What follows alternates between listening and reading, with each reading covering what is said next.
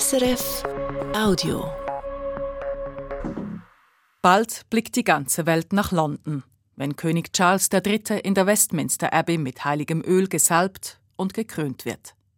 Hunderttausende werden die Straßen säumen, wenn der König in seiner goldenen Kutsche durch London gezogen wird.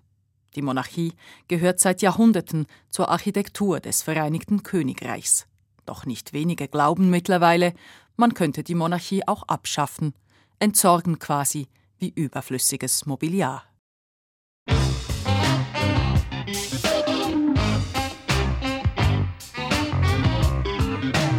International. Eine Sendung von Patrick Wülser.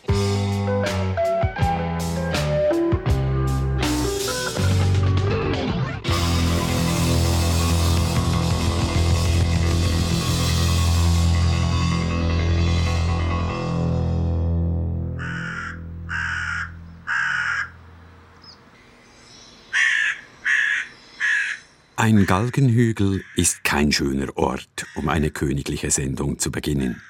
Es weht ein eisiger Wind und auf den alten Eichen krächzen Raben. Doch dort, wo einst Räuber und Mörder gehängt wurden, liegt heute der Gemüsegarten von Janet Wark. Hier will sie in diesen Tagen für den König einen Baum pflanzen. So we have a wee plaque ordered now for the tree, for the Jubilee and um, Charles. Diesen Kirschbaum da habe ich zum Thronjubiläum der Queen gepflanzt. Und für Charles finden wir auch noch einen Platz. Da flattert immer noch die schwarze Binde, die ich nach dem Tod der Königin um den Stamm gebunden habe. Die nehme ich jetzt, glaube ich, ab. Denn jetzt, wenn Charles gekrönt wird, pflanzen wir auch für ihn einen Baum. Ich denke wahrscheinlich am besten gleich hier neben seiner Mutter. King, the tree now for King Charles der Dritte beside his mom. Die neunundsiebzigjährige Jeanette ist überzeugt, dass er ein guter König sein wird. Seine Mutter habe ihm ja hoffentlich beigebracht, wie man das mache, sagt sie ein wenig später beim Tee in einer Cafeteria in Derry oder Londonderry, wie die Protestanten die kleine Stadt in Nordirland nennen. Die bevorstehende Krönung kann sie kaum erwarten. Can't wait. I just love the royal family with all my heart. Ich liebe die königliche Familie von ganzem Herzen. Das Porträt der Queen hängt in unserem Wohnzimmer.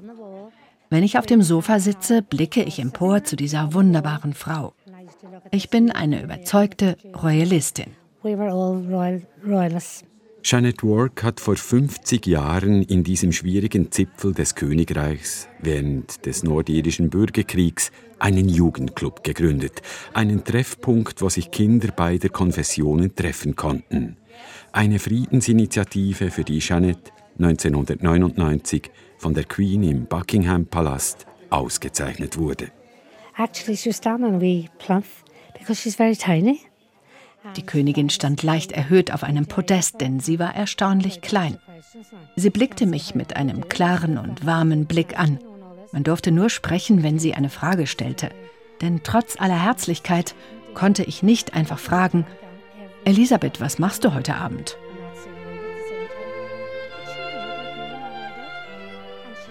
Irgendwo wurde klassische Musik gespielt.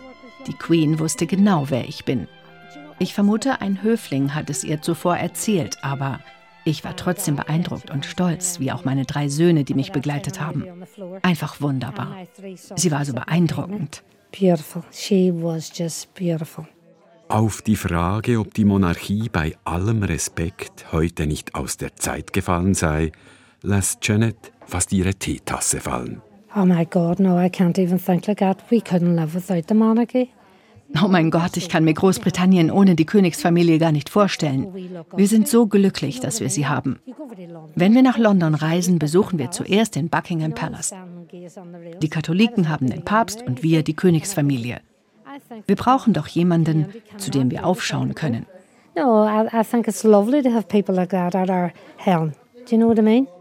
Die Queen hat Janet Wark fast das ganze Leben hindurch begleitet. Wie die meisten Britinnen und Briten kannte sie nie eine andere Königin.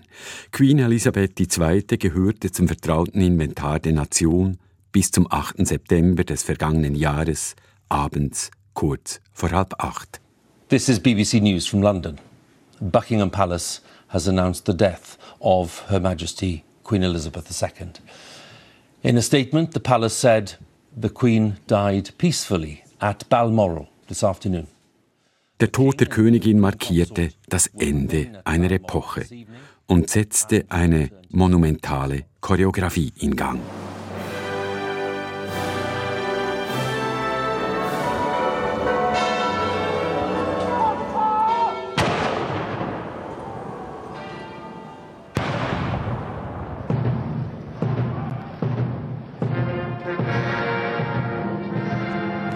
Das Staatsbegräbnis war nicht nur ein Abschied, sondern auch eine vollendete Vorführung britischer Zeremoniekunst. Der Gottesdienst in der Westminster Abbey, die kilometerlange Prozession, die den Sarg durch die Straßen von London begleitete, die andächtige Überführung auf Schloss Windsor.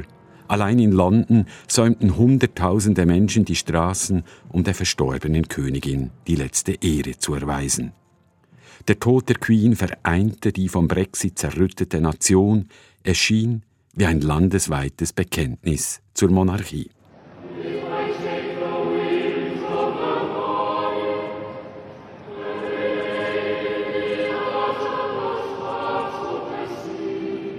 Doch ist die Monarchie so unbestritten, wie es in jenen Tagen schien? Einer, der solche Fragen beantworten kann, ist der Professor für Politik John Curtice, im Vereinigten Königreich der unbestrittene Experte in Sachen Umfragen. The truth is that more recently, in the wake of the adverse publicity surrounding Prince Andrew. Tatsache ist, dass die negativen Schlagzeilen, welche die Königsfamilie in den vergangenen Jahren produzierte, dem Ansehen der Monarchie geschadet haben. Ich denke an die Skandalgeschichten von Prince Andrew oder den Wegzug von Prince Harry und seiner Frau Meghan nach Kalifornien. Die Leute hatten immensen Respekt vor der Queen, aber sie haben immer weniger Respekt vor der königlichen Familie. Vor der Krönung von König Charles der Dritte ist die Monarchie weniger populär als zu irgendeinem Zeitpunkt während der Regentschaft seiner Mutter. Because it looks as though King Charles will be crowned with the monarchy less popular than at any point, at least in known polling history. Als die Queen neunzehnhundertdreiundfünfzig gekrönt wurde, sei man nicht einmal auf die Idee gekommen, eine solche Umfrage zu machen, erzählt Curtice. Die Monarchie sei damals völlig unbestritten gewesen. Erste Umfragen zur Monarchie gab es erst ab neunzehnhundertdreiundachtzig.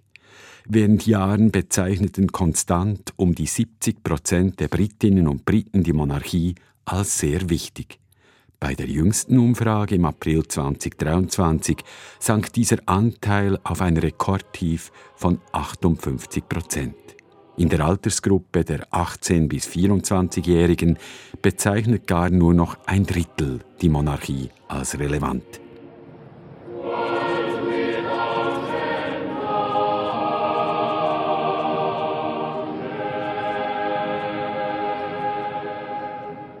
Jede vertiefte Beschäftigung mit der britischen Monarchie muss mit Walter Bagehot beginnen, einem der wegweisenden britischen Verfassungstheoretiker des neunzehnten Jahrhunderts. Er machte einen Unterschied zwischen dem würdigen und glanzvollen Teil der Machtausübung im Staat, der Monarchie, und dem ausführenden Teil, nämlich dem Parlament. Hinter dem leicht abstrakten Konstrukt steht die Überzeugung, dass die meisten Menschen von der Politik intellektuell überfordert seien. Walter Bagehot was not a Democrat. He thought that people are basically too dumb to understand politics. Walter Bagehot war kein Demokrat. Er glaubte, die Leute seien zu dumm, um die Bedeutung und Funktion eines parlamentarischen Regierungssystems zu verstehen. Er war deshalb überzeugt, dass politische Entscheide am besten von klugen Männern hinter den Kulissen gefällt werden, während auf der Bühne die Königsfamilie für die glanzvolle Ablenkung sorgt und die Untertanen bei Laune hält. Man wollte, dass die Leute ruhig und zivilisiert ihrer Arbeit nachgehen.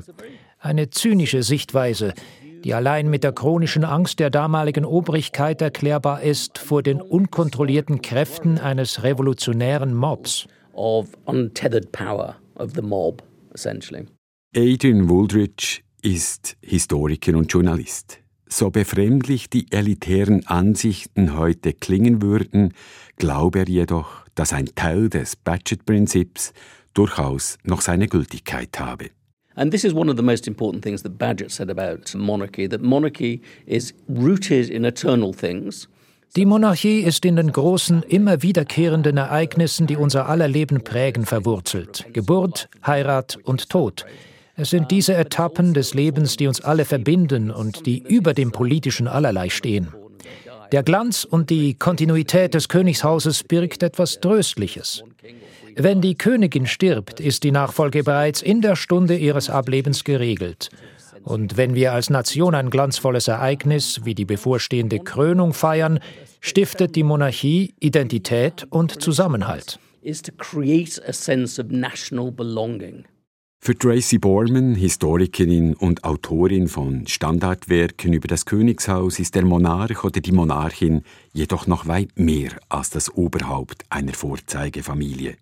Die Königin oder der König habe keine politischen Entscheidungsbefugnisse, aber durchaus eine politische Funktion, erklärte sie kürzlich im Rahmen einer Podiumsdiskussion. Whether or not you like the monarchy, uh, people do tend to listen when they express opinions and when they draw attention. Egal, ob Sie die Monarchie mögen oder nicht, die Leute hören genau zu, wenn der Monarch sich zu wichtigen Fragen wie dem Klimawandel oder zu sozialen Fragen äußert. Die Monarchie bietet Stabilität und schützt die Demokratie gegen Tyrannei. Ein Monarch, der nicht wiedergewählt werden muss, ist eine unabhängige Stimme. Er kann Ratgeber sein und ebenso ein Warner. Er steht über dem Alltag. Und je länger ein Monarch im Amt ist, desto wertvoller ist seine Erfahrung und damit sein Rat. Die Krone sei kein Kopfschmuck und schon gar keine Netflix-Serie, war kürzlich im konservativen Daily Telegraph zu lesen. Die Krone sei in Großbritannien der Bauplan für ein Staatswesen, das keine geschriebene Verfassung kennt. Traditionen und Symbole würden Identität stiften und das Land vereinen. Den nationalen Zusammenhalt mit mittelalterlichen Ritualen zu kitten, scheint jedoch einer wachsenden Zahl gerade von jungen Britinnen und Briten zunehmend weltfremd. Wenn der König seine Untertanen besucht, sind die Antimonarchisten meist nicht weit. So auch, als der König und seine Gemahlin am Gründonnerstag in der gotischen Kathedrale von York den Gottesdienst besuchen. Bereits seit den frühen Morgenstunden säumen hunderte Menschen die Straßen der mittelalterlichen Stadt im Norden Englands. Der Bischof, der Bürgermeister und Armeeveteranen haben sich erwartungsfroh in der Morgensonne vor dem Hauptportal aufgestellt. Weniger entspannt wirken die Sicherheitsbeamten in den schwarzen Regenmänteln. Gleich neben dem Seitenportal haben sich einige Dutzend Personen versammelt. Sie tragen gelbe Plakate mit der Aufschrift Not My King. Darunter die einundzwanzigjährige Meghan mit dem silbernen Ring in der Nase. It's outdated, it's archaic, it's unnecessary, it's undemocratic. Was wir hier erleben, ist völlig aus der Zeit gefallen, archaisch und völlig überflüssig. Dass Titel und Macht innerhalb einer Familie vererbt werden, widerspricht jeglichem demokratischen Verständnis. An der Spitze unseres Landes wollen wir Leute sehen, welche die britische Gesellschaft und deren Vielfalt repräsentieren. Leute, die wir gewählt haben. Und dies sind sicher nicht Charles und Camilla. Doch in York gibt es an diesem Tag nur Charles und Camilla. Sanft kommandieren königliche Limousine kurz vor elf vor dem Hauptportal zum Stehen. Spieldosenartig setzt ein fein justiertes Räderwerk devoter Motorik ein. Männer verbeugen sich, Frauen knicksen, Kinder winken. Der König nickt, die Königin lächelt. Nur Graham hält sich nicht ans Protokoll. Not my king! Not my king!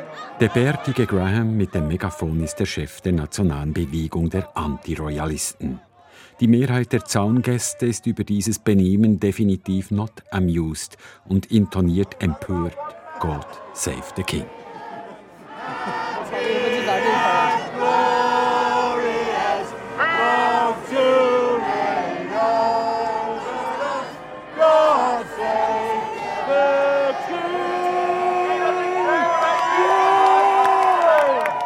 Bürstenschnitthaarige Sicherheitsbeamte mit Knöpfen in den Ohren spannen hastig ihre Regenschirme auf, um dem König den beschämenden Anblick zu ersparen. Doch dieser ist längst in der Kirche verschwunden. Zeit, sich mit Graham Smith zu unterhalten. Für den einundfünfzigjährigen Historiker ist die Monarchie ein Verstoß gegen das demokratische Prinzip, dass alle Menschen gleich sind. Deshalb sind wir neidisch auf die Schweiz und ihre Verfassung. Niemand sollte durch den Zufall seiner Geburt über den anderen Menschen stehen. Die Royals sind Multimillionäre, deren Kinder automatisch Staatsoberhaupt werden. Wie wollen wir da noch von Chancengleichheit und sozialer Mobilität sprechen? Als ich kürzlich dem König begegnet bin, war es für mich völlig klar, dass ich mich nicht verbeuge und ihn schlicht Charles nenne. Das hat er zwar nicht ganz verstanden, aber Aber so gehen gleichberechtigte Menschen miteinander um.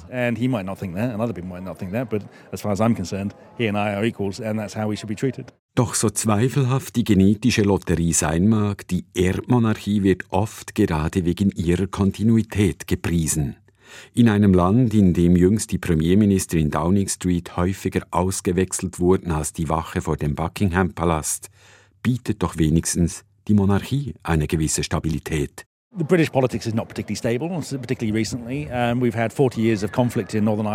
britische Geschichte der jüngeren Vergangenheit würde ich nicht unbedingt als stabil bezeichnen.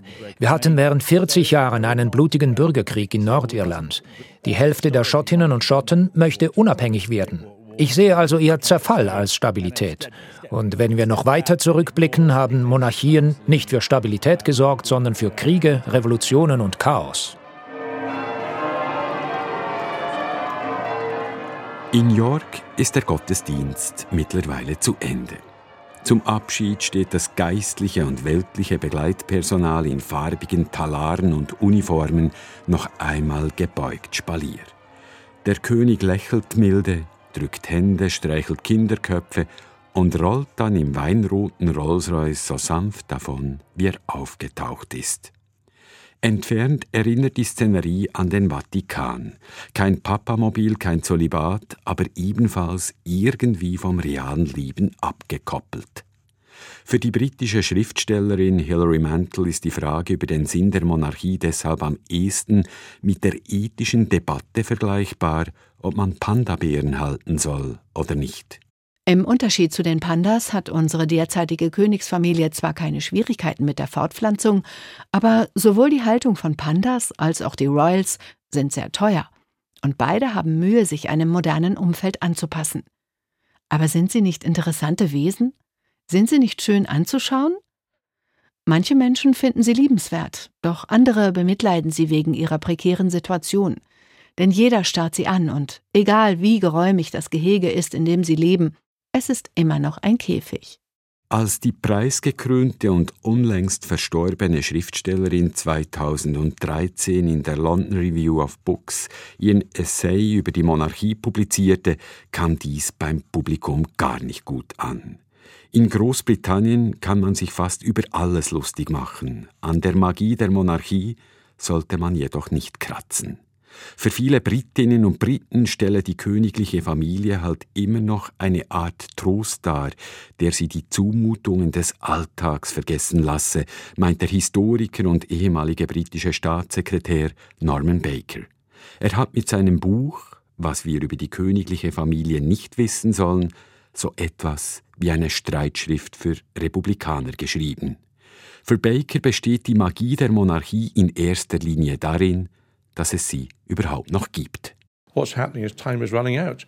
So Charles has to face a situation he doesn't have his mother's respect. Die Zeit der Monarchie läuft ab, denn Charles ist mit vielen Herausforderungen konfrontiert. Er genießt bei weitem nicht mehr den gleichen Respekt wie seine Mutter. Junge Briten und Britinnen unterstützen zunehmend die Abschaffung der Monarchie. Zudem ist sein Königreich am Zerfallen. Sowohl Schottland als auch Nordirland streben nach der Unabhängigkeit. Doch der unmittelbare Machtverlust droht Charles auf der Weltbühne. Immer mehr Commonwealth-Länder wollen ihn als Staatsoberhaupt loswerden.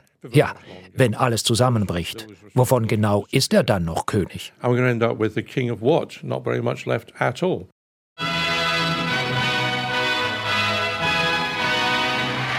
Thousands of Jamaicans give a warm welcome to Her Majesty the Queen and the Duke of Edinburgh when they visit the island's old capital, Spanish Town. Tausende von Jamaikanerinnen und Jamaikanern begrüßten die Queen und ihren Ehemann Prinz Philipp euphorisch, als sie neunzehnhundertdreiundfünfzig ihre Untertanen in der damaligen britischen Kolonie besuchten. Die Queen war die erste britische Monarchin, die nicht mehr über ein Weltreich herrschte, sondern dessen Zerfall begleiten musste. Im Commonwealth lebte wenigstens der Geist des Empires ein bisschen weiter. Denn viele ehemalige Kolonien behielten die Queen noch als Staatsoberhaupt, nachdem sie unabhängig geworden waren. Der lockere Zusammenschluss ehemaliger Kolonien wurde deshalb von der Queen zeitlebens mit viel Hingabe gepflegt.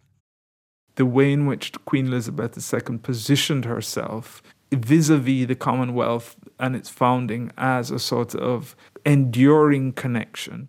Die Art und Weise, wie Königin Elisabeth die Zweite den Menschen in den ehemaligen Kolonien begegnete und ihr ehrliches Interesse waren ein entscheidendes Element für den Zusammenhalt des Commonwealth. Dazu kam der Respekt, den die Leute in Afrika oder in der Karibik für sie empfanden. Ich glaube nicht, dass König Charles der Dritte künftig diese Resonanz genießen wird.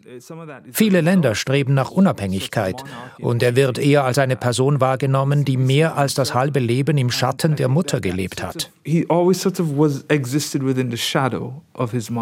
Sagt Professor Matthew Smith, der am University College in London Geschichte unterrichtet. Das Commonwealth umfasst heute sechsundfünfzig Staaten. In fünfzehn davon, darunter Kanada, Australien oder Jamaika, war die Königin nominell immer noch Staatsoberhaupt. Ob aber dort dereinst noch Banknoten mit dem Porträt ihres Sohnes gedruckt werden, ist fraglich. Gerade in der Karibik sind immer weniger Länder bereit, einen britischen Monarchen zu akzeptieren und höflich am Straßenrand zu winken, wenn Royals in weißen Uniformen den Untertanen die Aufwartung machen.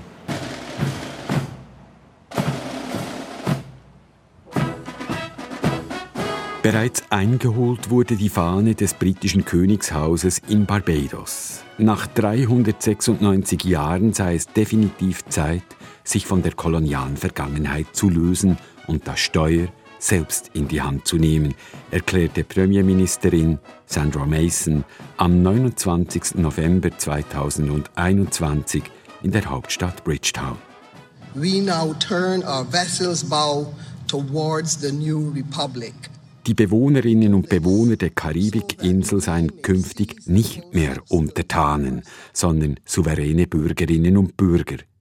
Die betagte Queen schickte damals ihren Sohn Charles nach Barbados, um der jungen Republik alles Gute zu wünschen. Der damalige Prinz betonte während der Abschiedszeremonie nicht nur die Verbundenheit mit dem Land, sondern bedauerte ebenso die dunkle Vergangenheit der britischen Kolonialzeit. Ein Bedauern, dass der heutige König im vergangenen Jahr am Commonwealth-Gipfel in Kigali in Ruanda wiederholt hat. I want to acknowledge that the roots of our contemporary association run deep into the most painful period of our history. Wir müssen heute anerkennen, dass die Anfänge des Commonwealth in einem der dunkelsten Kapitel der britischen Geschichte liegen. Es fehlen mir schlicht die Worte, um den Schmerz zu beschreiben, den ich empfinde, je mehr ich lerne und erfahre, was den Menschen im Zeitalter der Sklaverei angetan wurde. As I continue to deepen my own understanding of slavery's enduring impact. Man habe das Bedauern in Afrika und in der Karibik zwar zur Kenntnis genommen, aber dieses werde nicht ausreichen, sagt Matthew Smith, dessen Forschungsschwerpunkt das Vermächtnis des britischen Sklavenhandels ist. Absolutely. I think an apology is very important. An apology is acknowledgement. It's an opening up of a space towards some form of reparative justice. Eine Entschuldigung ist unvermeidlich. Nur eine solche anerkennt die Schuld am vergangenen Leid und macht eine angemessene Aufarbeitung der Vergangenheit überhaupt möglich. Die Länder, die den Schrecken der Sklaverei erlebt haben, wünschen sich Gerechtigkeit. Das kann eine finanzielle Wiedergutmachung sein. Aber ein Anfang wäre schon mal eine Debatte, wie das düstere Kapitel aufgearbeitet werden kann. Und dazu ist eine Entschuldigung der erste Schritt. Doch eine solche wird es vorderhand nicht geben. Als er noch Prinz von Wales war, war Charles dafür berüchtigt, dass er sich in die Politik einmischte. Doch als König werde er sich nur entschuldigen, wenn ihn die britische Regierung dazu auffordere, sagen Verfassungsrechtler. Es sei mittlerweile bestens bekannt, dass alle Reden des Königs entweder von der Regierung geschrieben oder von dieser redigiert würden. Egal, ob sich der König entschuldigt, im Deutschen Bundestag die Kollateralschäden des Brexit zurechtrückt oder Ursula von der Leyen zum Tee empfängt, der Einsatz der diplomatischen Softpower des Palastes wird von Downing Street orchestriert. Doch Zeichen setzen kann der König trotzdem. You're listening to the six o'clock news on B B C Radio four. Buckingham Palace says it's cooperating with an independent study exploring the relationship between the monarchy and the slave trade in the seventeenth and eighteenth centuries. Vor wenigen Wochen ließ der Palast überraschend verlauten, dass die Verstrickung des Königshauses in den Sklavenhandel untersucht werden solle. Der König habe entschieden, dass die royalen Archive für ein entsprechendes Forschungsprojekt geöffnet würden.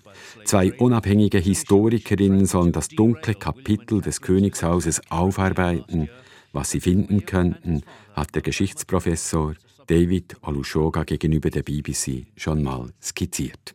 Well, I think we need to recognize that, that our monarchs, the British royal family, and before that the English monarchy, from Elizabeth the First all the way through. Es ist heute belegt, dass alle Monarchen, angefangen von Elisabeth der Ersten im sechzehnten bis zu ihren Nachfahren im achtzehnten Jahrhundert, direkt oder indirekt in den Sklavenhandel involviert waren oder davon profitiert haben. Eine der ersten Sklavenexpeditionen von John Hawkins nach Afrika wurde von Elisabeth der Ersten mitfinanziert. Charles der Zweite und sein Bruder James waren Teilhaber der britischen Handelsgesellschaft in Westafrika. Das sind nicht neue Erkenntnisse, die Quellen liegen vor. Aber sie wurden noch nie untersucht und diskutiert. Jetzt soll darüber diskutiert werden. Bis zweitausendsechsundzwanzig sollen die historischen Fakten auf dem Tisch liegen. Nicht allen in Westminster hat die Offensive des Königs gefallen. Doch Catherine Mayer ist überzeugt, dass der König die nachfolgende Debatte nicht scheuen wird. Sie ist die Autorin einer Biografie über den neuen König Charles der Dritte. Das Buch ist zwar nicht offiziell autorisiert, gilt jedoch als Standardwerk, denn Mayer hat den einstigen Prinzen auf vielen Reisen begleitet und sich oft mit ihm unterhalten. Wenn am sechsten Mai in der Westminster Abbey die Krönungshymne erklingt, die Georg Friedrich Händel siebzehnhundertsiebenundzwanzig für König George der Zweite komponiert hat, ist Charles der Dritte vierundsiebzig Jahre alt. Kein Monarch in der britischen Geschichte hat so lange warten müssen, bis er den Thron besteigen konnte. Doch dies im fortgeschrittenen Alter zu tun, habe durchaus Vorteile, sagt Mayer. As a king, he has very little time to make his mark. Als König hat Charles der Dritte nicht mehr allzu lange Zeit, seiner Regentschaft einen Stempel aufzudrücken. Aber er hatte über fünfzig Jahre lang Zeit, sich auf seine Regentschaft vorzubereiten. Er ist sensibel und weltoffen. In vielen Dingen ist er ein Pionier. Er hat sich bereits vor vierzig Jahren für Umweltschutz und Biolandbau interessiert. Er interessiert sich für soziale Fragen, für Religion. In dem Sinn ist er ein moderner König. Gerade wegen seines Alters wird er sich nicht scheuen, Dinge wie die Sklaverei anzusprechen. Eine erstaunliche Seite von Charles ist, dass er nicht nur König ist, sondern glaubt, ebenso die Welt retten zu müssen. One of the strangest things about him is that he believes not only that he was born to be king, but born to help save the world.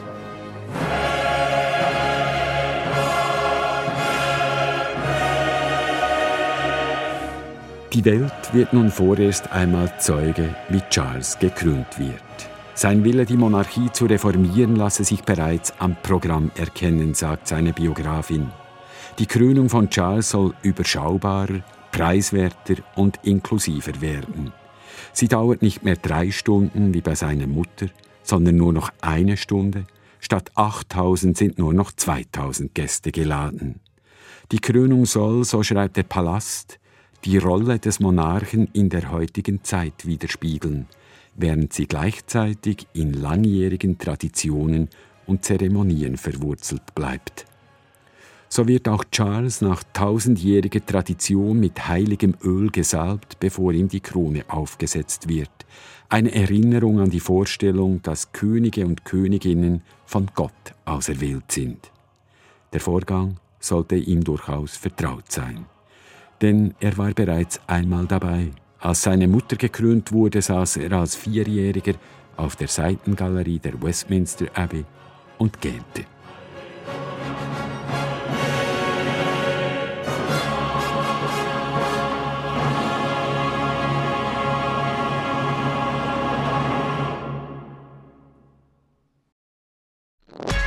Das war ein Podcast von S R F.